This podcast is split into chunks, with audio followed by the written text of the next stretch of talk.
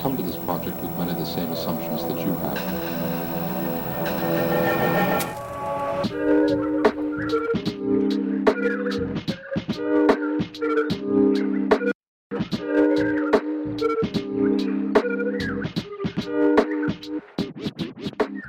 Hello, and welcome back to Dark Static. This is our third episode. This is a podcast about found footage horror movies, and uh, we'll be chronicling and discussing everything about the genre. I'm your host, Alex Schiffer, and with me is uh, Zach. Hello. Hi. oh, I thought you just went like, oh, oh. Oh. Oh. Oh. I said hello. Sorry. was yeah. Uh, yeah, yeah. Yeah. Uh, la- our last episode was about the McPherson tape and alien abduction incident at Lake County, kind of our uh, a double feature. This week we're we're back to discussing one film. This episode is going to be about the There's much less to talk about this week. yeah. This episode is about the last broadcast, and we'll be uh, discussing that in just a few moments. Something I kind of want to discuss beforehand is uh, we're kind of chronicling these found footage films from I, I guess like the inception of the genre. Like we uh, we started with Cannibal Holocaust and we took it like to you know there was a pretty big time jump I'd say between the the last two films we, we talked about or last three films actually. I, I just wanted to say like there is stuff in between. The only thing, and I remember Zach, you actually like texted me like, "We, we what about these?" I there there's some, there's gonna be, and this is the thing with uh, with discussing you know this this type of genre. There's gonna be like a couple of these films that are just kind of that are just kind of there. There's a lot of like weird, not not like niche, but how how do you how would how would you like describe gore? They, they, they don't fit within. Oh well, yeah. It it depends on what you're talking about, but there's like Yeah. You know we discussed stuff that was like outside of the genre of horror. Like I think the most significant movie that falls in between this movie and the last one we last couple we talked about was a film called Man Bites Dog. Yes. uh, which is not a horror movie, but a notable found footage movie of the 90s. Um, sort of found footage. Well, the, the distinction we need to make is that this this podcast is going to be about found footage movies, but th- that if there's also the discussion about should we include mockumentaries, uh, right. Because that's kind of found footage, but isn't really considered. uh, Is it really considered like in this type of genre? Um, Yeah. I haven't. it up, so messy. Like we, Yeah, yeah. what we were about to reference was the like, I stumbled across these films and brought them up to you and was like, should we? Hey, you missed some. Should we cover these? Yeah, they're to- they're the they're the guinea pig movies.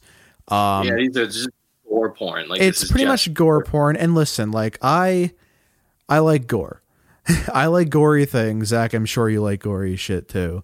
Um, Yeah, we're all used to it, but these we we like gory films that have a narrative. I think is what we're trying to say. We want to tackle like narrative based found footage uh, horror, and uh, some of these films like uh, what's that? There's one that's just like vomit fetish. Um, and that, that's like that's like not popular, but you know certain certain subsections of the internet will be like, "Oh, you, this movie's disgusting," and it's like, "Well, we're not really gonna do disgusting." Like when we we are not particularly gonna be doing just discuss. Yeah, because what can Yeah. say? Like, wow, that was terrible. That was really bad. How that uh, guy got vomited on. ew. Like, uh, and listen, like to- we cover like Cannibal Holocaust is already the extreme of that. I feel like that's Yeah. real. Not that you know, as we talked about in that show, like, hey, there's more shit going on in this movie, and that's kind of wh- what I want this show to uh, to touch on the most, and that gets almost impossible with with with uh with uh, a- a bunch of other movies uh, that are you know that are considered found footage, but There's less. There's interesting subject matter. yeah, like when the subject matter is just like horrible. it's a torture. horrible uh, you know mutilation of a person for Yeah. you know, like 80 minutes. And it's like Yeah. gotcha. Cool. I got it. Yeah. Yeah. The first twenty. and it'll even get like it'll get uh you know weird when we we have to like eventually cover like you know i think the august underground movies are going to be in contention here uh i think Right. we're going to end up covering those um I think. and those aren't oh, those movies aren't a walk in the park um but i from what i remember i've seen i've seen Mordum before. I don't think i've seen the other two but they they do have like story is all i'm trying to say. And that's kind of what i want to do with this podcast. Like this i, I kind of want to give ultimately the found footage genre i think it's it's it's time of day eh, you know in in the in in a you know in a more discussive analytical manner than you know what i what i've usually what i've seen from you know other people discussing the genre because a lot of I, I- feel like a lot of uh, like content creators that uh, talk about found footage always end up doing like the gross movie shtick. Like, Hmm. oh, you got to watch this movie. It's so gross. And here's me like filming my reaction to watching these scenes. And it's kind of just a competition to outshock the other.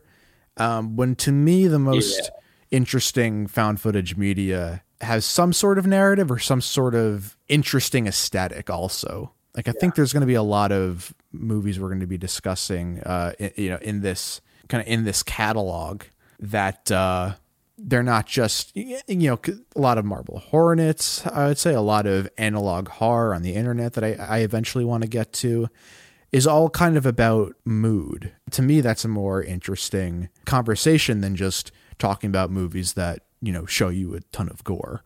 So I kind of wanted to get that off of my back, like just right on front. I'm not saying never for that stuff, but as uh, you know, for what we want to talk about now, I, I think this is the best way to go. And speaking of that, let's get to our uh, our film this week, which is The Last Broadcast.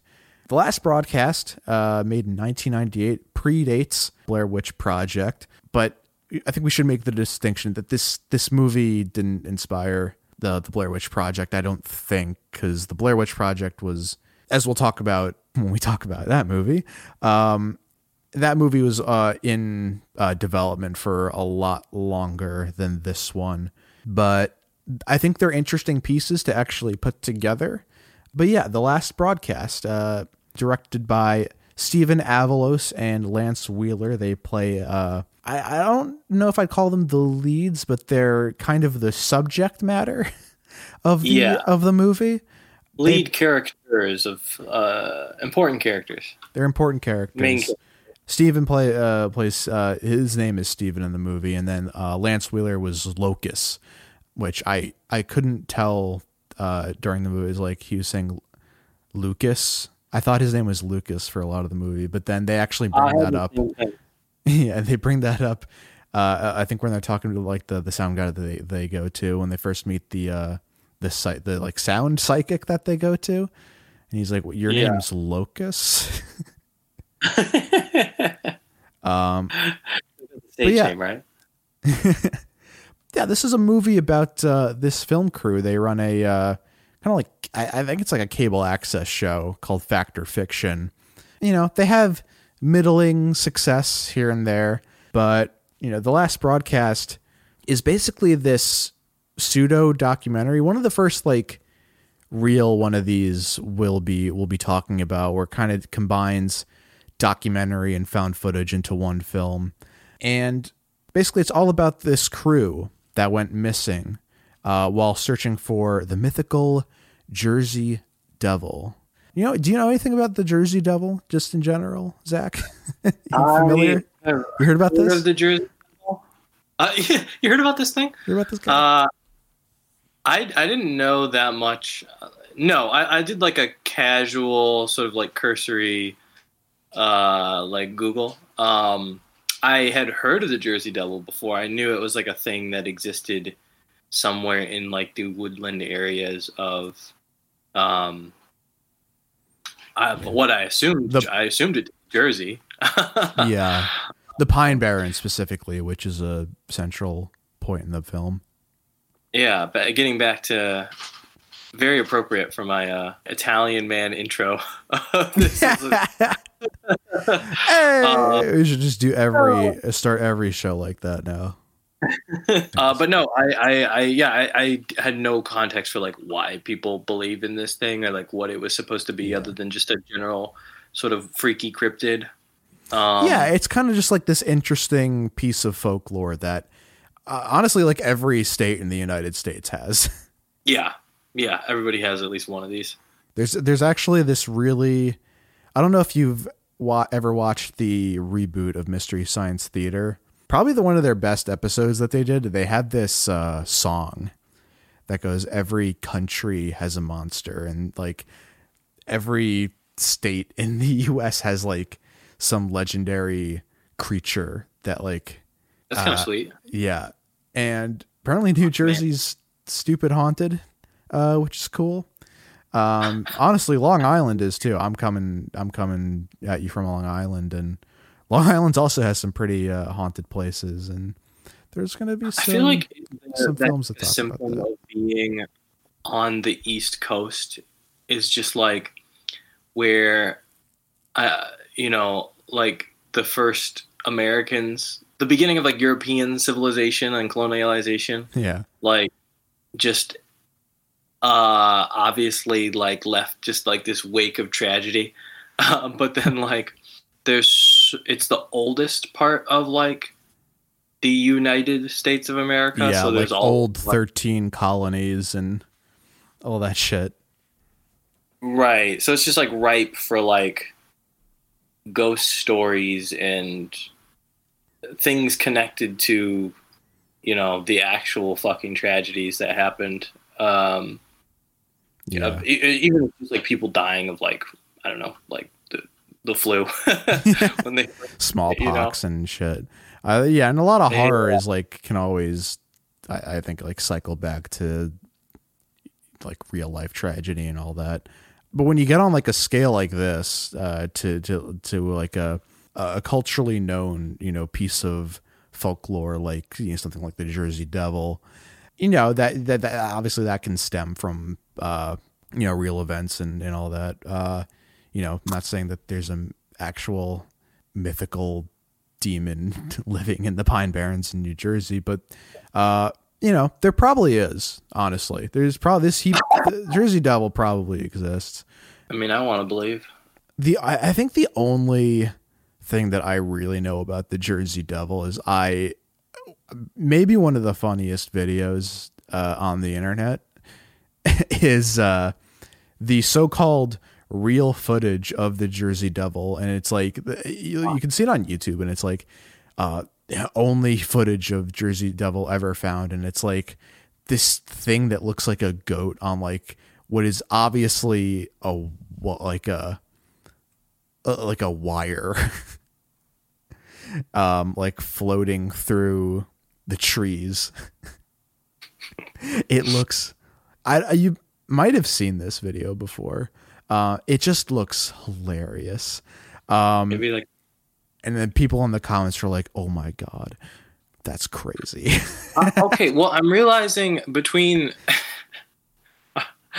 between this and our last uh uh yeah, double, this is me I'm finding weird shit on youtube it really does not take a lot to um convince certain people that there's like a cryptid walking amongst them. Like, oh my god, that's so funny! I just watched it. That's awesome. Somebody, it looks like somebody threw a goat. you just saw it? yeah yeah yeah he threw a goat. it looks like uh it's like zip lining through the through the trees Yeah, that's so funny. Uh, Oh my! yeah so that's that's the only thing that i know about the jersey devil I've always pictured it as like a chupacabra Yeah, like more of like a like an but amalgamation a little bit more sinister because it has devil Yeah. in the name. not just like a goat with bird wings. Because Yeah, that looks cool. I want to own one. yeah, yeah, I've seen that like photo of it before. Um, but uh, yeah, apparently it's like a super super old piece of folklore going back to like 18, the 17 18 1700s. Yeah. Yeah. Um, so yeah, that's what kind of what the last broadcast is, you know, loosely about, but it kind of, uh, you know, it does its own thing, and, and we'll get into that. What I want to say before we before we talk about uh, the last broadcast any further is uh, we will be spoiling everything about this movie right from the get go, and I haven't given any spoiler warnings in the last two episodes, and I feel like I should do that now um, in the last two episodes, we kind of just, you know, zoomed off into, you know, right into everything that ha- happens in, in both of those movies. And uh, I just want to give the warning now. You should watch this. It is on YouTube for free. Uh, so yeah, go and watch uh, the last broadcast and then come back here and you can listen to us uh, discuss it. Um, Zach, Mhm. let me get your overall opinions. What did you think of the last broadcast? I think I the act of watching it. I think I enjoyed it the least out of everything we've watched so far. Um, Okay. because it doesn't it doesn't have the immediate kind of like antiquatedness of the like McPherson tape stuff Mhm. um, that kind of makes it fascinating to watch is like a like time capsule kind of thing where you're like watching somebody figure out how to make found footage like as a genre. But it's much more of like a focused movie than than that. Again i think it's another one where it's just tough having like being familiar with where the genre goes and having seen like the best versions of it this is it, feels very much like a vanilla entry until a certain point in which case yeah. I think it becomes, uh, regardless of your opinion on it, much more interesting. But you have to get through the majority of the movie before the movie sort of reveals what it's about. Because this is one of those movies that what it is becomes something completely different in the last like 10 minutes. Oh But- yeah. For what it was, I, I, I thought it was interesting. It was it was a it was a fun, you know, it was a, it was a decent watch, but I found a lot of it got like pretty repetitive to sit through. Um, Yeah. because it is pretty much it is much of the same sort of shtick from beginning to almost end. Uh, I would say. Almost. They were so close. they were so close. Yeah, I I'm to echo a lot of what you said. Um I will say I think that I actually might have enjoyed it initially a bit more. Mhm. I think I have uh, some sort of reverence for I don't know if it's the time period or uh, just I like filmmakers trying to figure stuff out while the movie's Mm. happening. To me, like that's the most endearing part. Like I like I identified with a lot of the the endearing parts of uh, McPherson tape. But yeah, this movie is definitely more focused, and honestly, parts of it that I I found most interesting weren't even like considered to be most of you know what the movie actually was. The thing I liked the most about the last broadcast until the end, uh, which we'll get to, uh, is kind of this overall aura of uncertainty that kind of masks the entire film. And it's something that you get from a lot of, uh, say, like true crime documentaries where the case never goes solved, you never know who, who did it. That's kind of what this film does, except interestingly with this film crew that is in search of this, you know, mythological figure. So it has the genre and it has that air of mystery for most of it. Um, some of the like the court stuff is a little bit, you know, repetitive, uh, but it normally is in something that's, you know, structured like a, a true crime documentary. But but then Yeah. Uh, I, well, I, I was gonna say it. To your point, it is a true crime doc. It's a fake Yes. true crime doc. Up until this point, we've watched things that are like movies with like a found footage component in them, or Mhm. like found footage that's trying to convince you that it's a real tape. Yes. Um, so far, actually, like the only movie that was completely found footage was the McPherson tape. but this this is um this is presenting not just as found footage uh, in the sense of like a home movie that you found somewhere.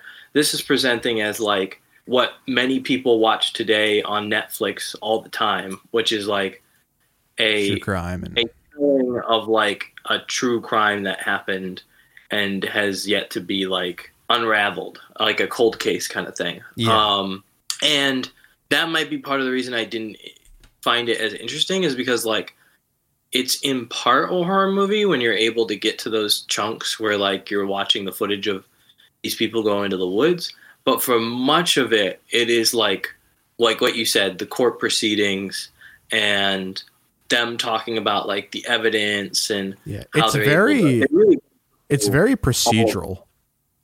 yeah it's way more of a procedural than like a straight horror movie which I think is kind of I, I was into for for a little while because it did it did it honestly it did what is most effective about those documentaries. It, it fills that like aura of uncertainty, which you know is a good and effective form of horror. And I was I was interested for for a while, and you know this it's funny because this movie isn't even that long. It's what an hour. It's almost an hour and a half. It does feel longer. uh, um, I will say. Whereas the other ones are very. Uh, when we covered the McPherson tapes, both of those movies I feel like were very short and they felt short. This one definitely has a lot more meat to it, so it uh, feels you know the, pace is is definitely a lot more of a noticeable thing that that uh, you start to notice in the in the film.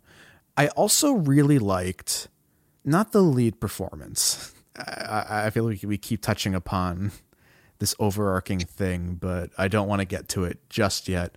I I liked the characters that Stephen Avalos and Lance Wheeler played in the film. The reason why is because number one, that's where most of the found footage footage actually takes place. But the way that it's shot is definitely what's most what stands out most to me. Usually in found footage films that we'll see, you know, even starting with the Blair Witch Project, is a lot of these like, you know, landscapes of uh, darkness or a, a complete uh, you know subject in the frame. But the last broadcast, and it's it's always centered on its lead performers, and it always feels very isolated to them.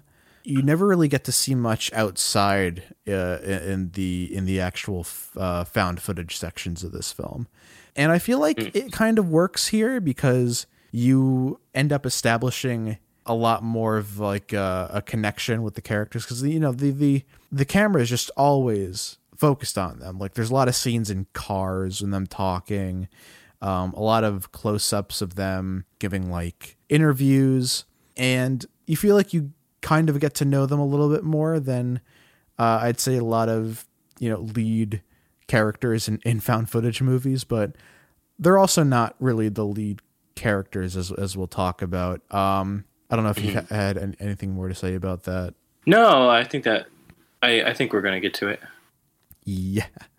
Um, I I did like a lot, uh, you know, a good amount of this film. There is an overarching issue that culminates in an absolutely disastrous last like 10 minutes. i Um, can't i i can't believe it i can't believe it okay So I want to hear. I want to hear what you have to say. Uh, so remember in the Mc, eh, not in the McPherson tape, but in uh, Alien Abduction uh, Incident Lake County, when uh, you had a perfectly good found footage movie. Um, you know, pretty basic by the numbers, but it was still like well executed. And then they would just cut away to these crazy interview sections that were were like com- completely took you out of every inch of inch of the film. Um, Yeah, no. that is my favorite guy in the movie. I love this random British rocker. I wish he'd show up in every single one of these. Yeah, I wish Um, more. It would, that would have been hilarious. He just showed up in this. movie. Interest- they saw crazy. saw crazy that they'd go missing. Anyway, uh, I have a lot to say about this last last ten minutes, and I I, I want to get to it now because there are some other good things actually I want to say about the movie. I want and to end the show on on more of a positive note, but let's get this thing out of the way. So, as I've been saying, this whole film has been you know about this film crew. They were filming this uh, documentary called Fact or Fiction. It's like this. I'd equate it to like a ghost hunting show, or you know, just shows. uh, I think that you- you know the the trend. like um ancient aliens or, or well go ghost hunter and stuff like that like Yeah, it's like a ghost hunting show, Fact or Fiction. But the the the last broadcast isn't really about. It- well, it is about them, but it kind of has the voice of God over it. Uh, it has this narrator that is compiling all of the events that happened in this film. Ultimately, what does happen is the you know the film crew goes missing. They think they that you know there's only one guy that survives that comes out, and they obviously convict him. But there's you know through video evidence, there's like no way that he could have done it. And all of this is being compiled by one man named David. Um, and David is kind of being our he's like our our host. There's actually a really good a really interesting plot point where this unseen footage, this unseen tape gets dumped at his door. And he takes it to a restorationist to, you know, get restored and so they can find more evidence. But what ends up happening is, you know, she's restoring more and more of the film and we go back to our narrator, our boy Dave, and he's in the car and he's like, "All right, now we're gonna go see what's going on uh, with uh, with the restoration. What's you know what's new with the tapes?"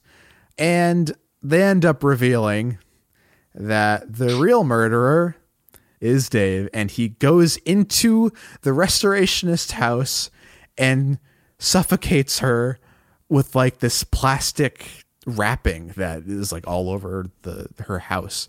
Suffocates her, drags her body out into the woods, and continues like doing the documentary.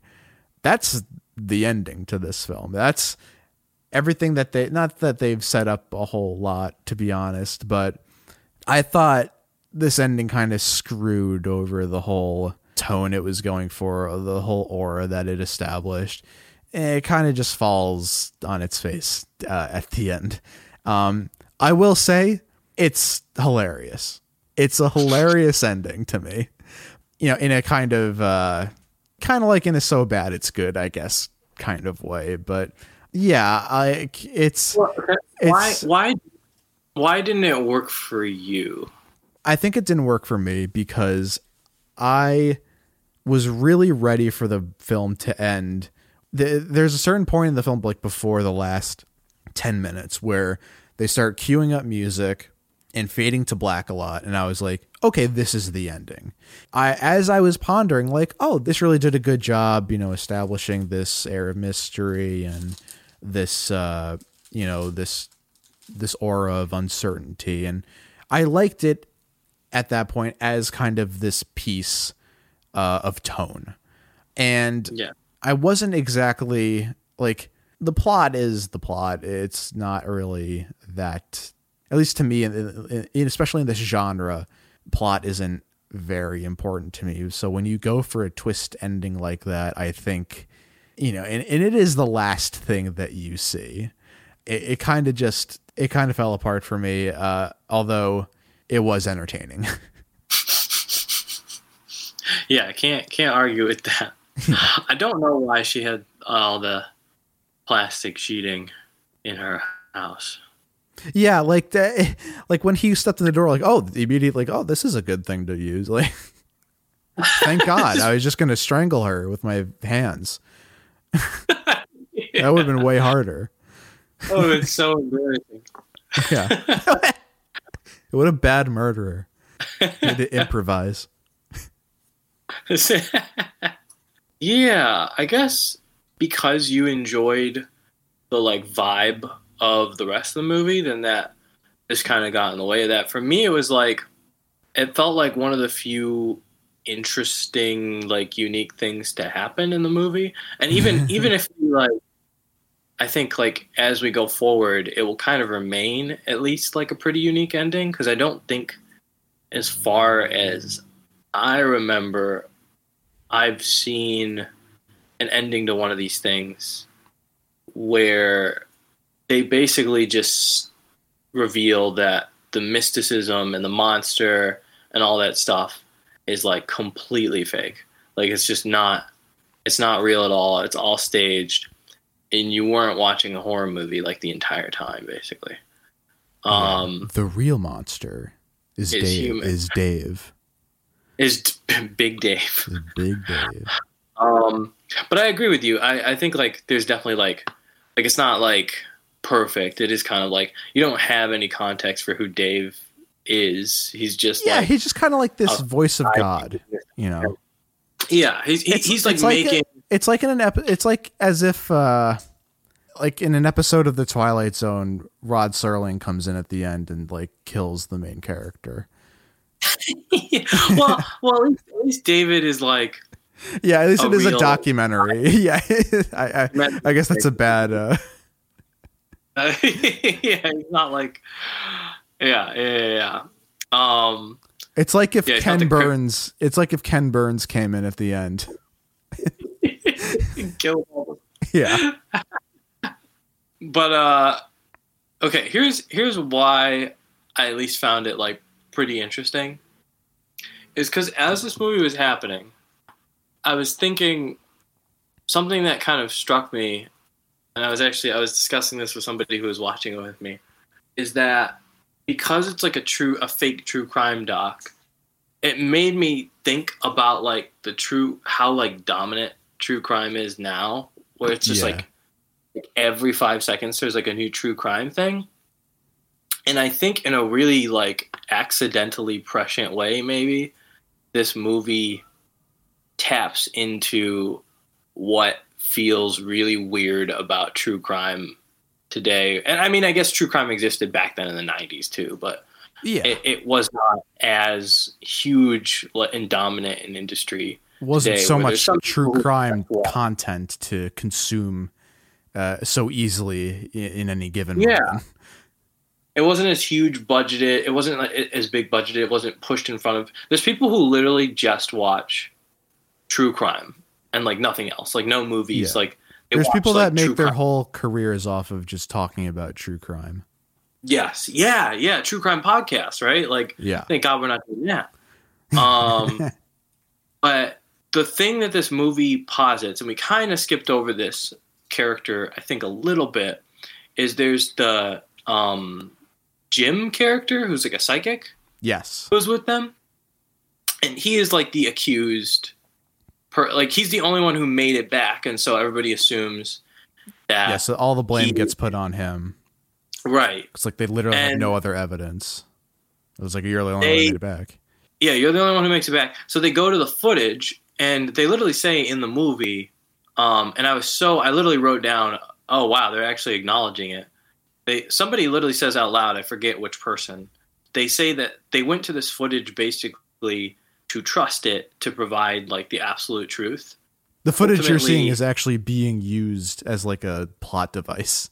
It's actually being it, yes, yeah, it's being it literally it's being used as like a tool. Like whatever the filmmaker perceives as the truth is what comes out. Like I don't think people maybe this is like condescending, but I feel like a lot of people don't quite understand editing when they're not like filmmakers.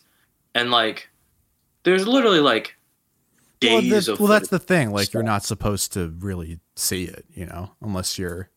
It's also like the role for sound design too. Like, if you're not a sound designer, Well, I mean, I'm talking about like uh, sound. You're supposed to be in the you know illusion of what is supposed to be real but the for for a movie that's cool for for like something like this that makes for a traditional for, narrative. Yeah, for for well for true crime where you're supposed to be making something about a real murder that mm-hmm, happened Yeah. where a real person died and then like your documentary is potentially pinning the blame on like a real dude it's like you better have it right like yeah. Well, they you even go out of their way to like show who's editing the movie that you're currently watching. Like Right, he's a yeah, subject and in this film. Yeah, I like that a lot. And the same thing with Cannibal Holocaust. And that's It why I, I mentioned in that show, you know, how yeah, it's the first time I kind of made the point where I was like, uh, you know, in found footage media, the cut is so much more uh, of a powerful tool. Like you need to really earn every Mm. cut that you do. Yeah, and then this movie, like, yeah, I did notice in this movie they like it was edited like way faster, like like uh, versus the other ones. Well, the last Yeah, because it was edited kind of like a TV uh, Doc. docu series. Like that, it's a very fast pace and multiple things on screen at once. Uh, you know, juggling between different footage. You know, it's it's definitely a lot more you know fast paced than say like you know uh, in McPherson tape, which is just like a static shot the entire time. I guess I'll, I'll try and summarize my point, but like I know it's like very long-winded and and uh, a little bit broad, but they do do like a little bit of setup, and I didn't perceive it as setup because I didn't give the movie credit while I was watching it, but like. I was like, "There's who, who gives a shit about this?" But like, there is some lip service that they pay to like. Part of the reason that everybody's in on this, um, this is such a big deal, is because there's like an election happening soon and like so a major crime is a big deal and how it's handled Yeah. So- there's all this stuff where basically people are rushing to pin the blame on like the easy target and then are utilizing the video footage as like a tool to pin it on him and then after all this happens there's even like multiple people um, who are saying like like the video editor who are saying like uh, how this publicity and the tape uh, improved their careers yeah. and stuff. And which is ironic considering the actual like fact or fiction crew the you know the people that go missing. And this is actually one of the things i really loved about the last broadcast is uh the kind of the the cute little detail that they their show is kind of failing.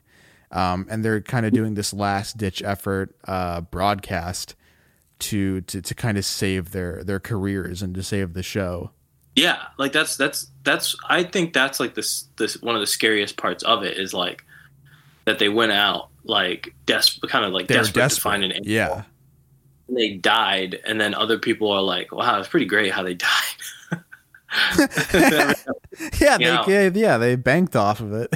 Yeah. And so it is kind of tapping into the actual unspoken thing with true crime, I feel, where it's like this commodification of like people who actually died. Um, and like, I guarantee there's no way that every true crime doc ever made that comes to a conclusion on a mystery or like points towards certain conclusions without saying it is actually correct. Like, some of them gotta be wrong. Some of them have to be like pinning the blame on like just totally innocent people. And and in this case, that's kind of why I like the ending is because in the midst of all that, the guy, the guy who did it is the person making the movie, and yeah, it's like no, the I like that. I like, yeah, I I do like that. I just don't think while I was wa- like, I it didn't work for me in that in that sense because I, I think while I, while I was watching, I wasn't really judging the quality of of the of the film from from that perspective. I was just kind of like like you said, I was just vibing with it, and Yeah. the ending is what it is, and kind of ruins that vibe a bit. I also do think having seen, you know, and, you know, this is something I think that you had a problem with with the McPherson tape, is just having mm-hmm. seen better versions of this.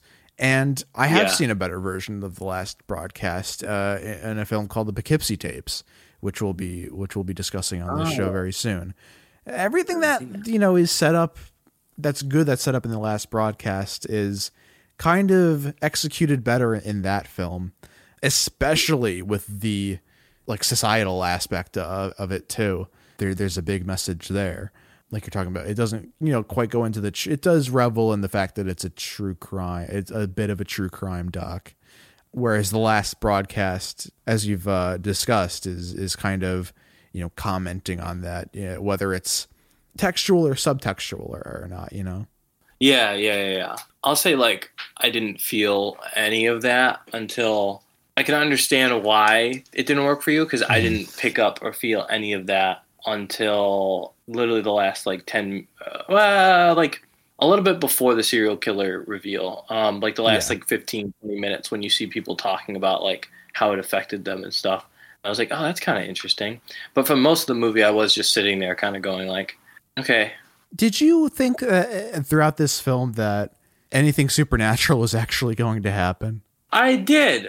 I did because I maybe because it's one of the first found footage movies. I assume just like, oh, this is probably going to be like, uh, The monster Proto- movie, yeah, yeah, like this is going to be the movie that you know inspired the Blair Witch, which turned out not to be true. Um, yeah.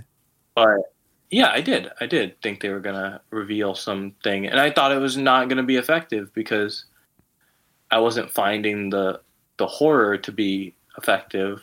Yeah. I, I also I, I thought the same way. Uh and I actually thought when they get to the point where the the filmmaker like gets all the you know rabbles of of tape, I thought they were just gonna let that play, you know, and now you get to find out what actually happened in in the Pine Barrens that night. But they don't do that. They actually just use that kind of interestingly as a plot device and kind of an excuse to meet a new person, a new character in the in the real world, you know, in the world of the documentary, um, which I, th- I thought Yeah. was was pretty neat.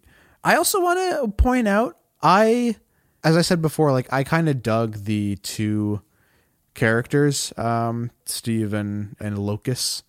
Jim was, I didn't know how to, I didn't know about that performance at all, and the the entire sequence uh, that was pretty important where, where he runs away from the group but then just comes back for the rest of the film he's just doing like IRC and it's like oh yeah they were they were fine but he like ran away and that was like used as you know pivotal piece of evidence for the case I think what I liked most is actually the technical part of it like I liked whenever they were just discussing how they're going to shoot the show. It's it's funny, you know, watching that now. It's like, oh, they they're because they're using like what then was at the time consumer grade camera equipment. So it was kind of fun to to listen to how you know how they were gonna how they were gonna set that up. Yeah, cool. It's funny because like the actual, as I said, like the found footage parts, because most of this film is just you know is a lot of interviews, but the interviews are really I think well constructed, um, and the found footage parts are kind of unique in that they're so close, um, and that they really don't you know eh, because when, when you'll see something in like when we talk about the Blair Witch Project, there's just so much like landscape, and that adds to the horror, but in this movie it's so it's getting you up close with the characters. So you establish you know this this rapport with them. I i i i, I dug a lot of this more than i thought i initially did but now that i'm like talking more and more about it i think i like it more you know than i than i initially did like going into uh, going into this review i still stand by the ending uh, what i thought about it um but I'd say this is an interesting watch. Do you have any like uh, final thoughts, or is there anything else you wanted to to to to, to mention? No, I mean I thought it was cool how when the killer comes in, it like immediately switches from found footage to like um like Yeah. normal. Yeah, movie- there's a uh, unspoken for cameraman. There's invisible Yeah. invisible camera at the end of this Yeah. film, Yeah, it's all of a sudden it's uh which it's a very indie looking. yeah, which I think is meant to just like just completely separate you from the reality that the the movie is is trying to portray through from the uh through the rest of it you know because it's Yeah, it's it's portraying itself as real it's kind of you know, living the illusion, and then the very end, you just you see a camera shot of him filming himself in the woods. I, I don't think a lot of found footage films do that. Uh, where it's like, all right, Yeah. enough with the charade, enough with the Yeah. char- charade. Here's a here's an invisible camera uh, for this last shot Yeah. to kind of just tell you that this is a movie. Right. Yeah. They're like afraid to break the to break the tone. yeah, to to kind of break the the illusion of the film. Do you have any uh, final thoughts? No, I don't think so. I uh there wasn't as much to talk about with this one. That's the thing with these early ones. I, I see these uh, the, a lot of these films, the the early ones, is like, you know, just simple setups for, you know, what's to come in the future. Um, and yeah, it's anything with, uh, you know, early early entries in the genre. I- I, still think it's it's nice to see where a lot of this comes from, uh, and the last broadcast is still indicator of it. uh, You know, and it, it might not have influenced some of the most famous ones uh, that we'll talk about, but I think it definitely has has a place in uh, you know an interesting place in, in the catalog of of found footage. And yeah, I, I also think just as from a pure artistic perspective, some of these films are pretty sincere because they're so, they're so low budget and you know kind of amateurish. But that kind of reminds me of something that you know I would I would make. Uh, like you're always taking influence from uh, from certain things, uh, and it's it's fun to see where you know where the uh, where all that comes from. And I think the last broadcast uh, definitely has an influence on some of our our later entries uh, in and you know in this uh, in this selection. Yeah, I'm uh I'm excited to to see what comes next. I uh I think as we go forward, I can definitely foresee like the flavors of film getting more uh kind of interesting. More Um, juicy, yeah. That's kind of uh yeah, I guess that kind of wraps it up for the last broadcast. Um again, you can watch this film all on YouTube. Um it's only an hour and 26 minutes long. It's definitely worth checking out. You can find this podcast on anywhere you get your podcasts from. Make sure to give it a comment and a rating. That'll definitely help us out a whole lot. Uh Zach, you got anything to plug? Uh no, just I'm I'm opening an escape room in uh in uh, Rochester, New York. It's called uh, GTFO Get the Fork Out Studios. We're at 120 East Avenue. Uh, so if you're uh, find yourself anywhere in the greater Rochester area, I mean, we have the best one. Opening date is tentative, um, but I think it's looking like um, early summer. So hopefully by, uh, I believe next month, June, we should be in business. Do you guys have a But, uh, website yet? We are uh, uh, close to launching the website. It's not launched. It exists, but it does. It's, it doesn't. You can't find it um, because it hasn't launched yet. You can follow me at the real Stefan Spielberg uh, on Instagram, um, and uh, I, I have a link to uh, my website, short film stuff like that uh, there. Awesome. Yeah, you can find me uh, at Schiffer Audio, Twitter, Instagram. Uh, listen to my audio fiction podcast, um, Inheritance Ash Falls.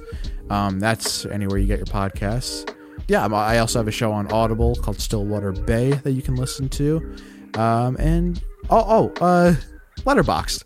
Um, I I I I'll always log every uh, every film that we watch on the show. Um, that's also at Schiffer Audio. You can find me uh, on Letterboxd.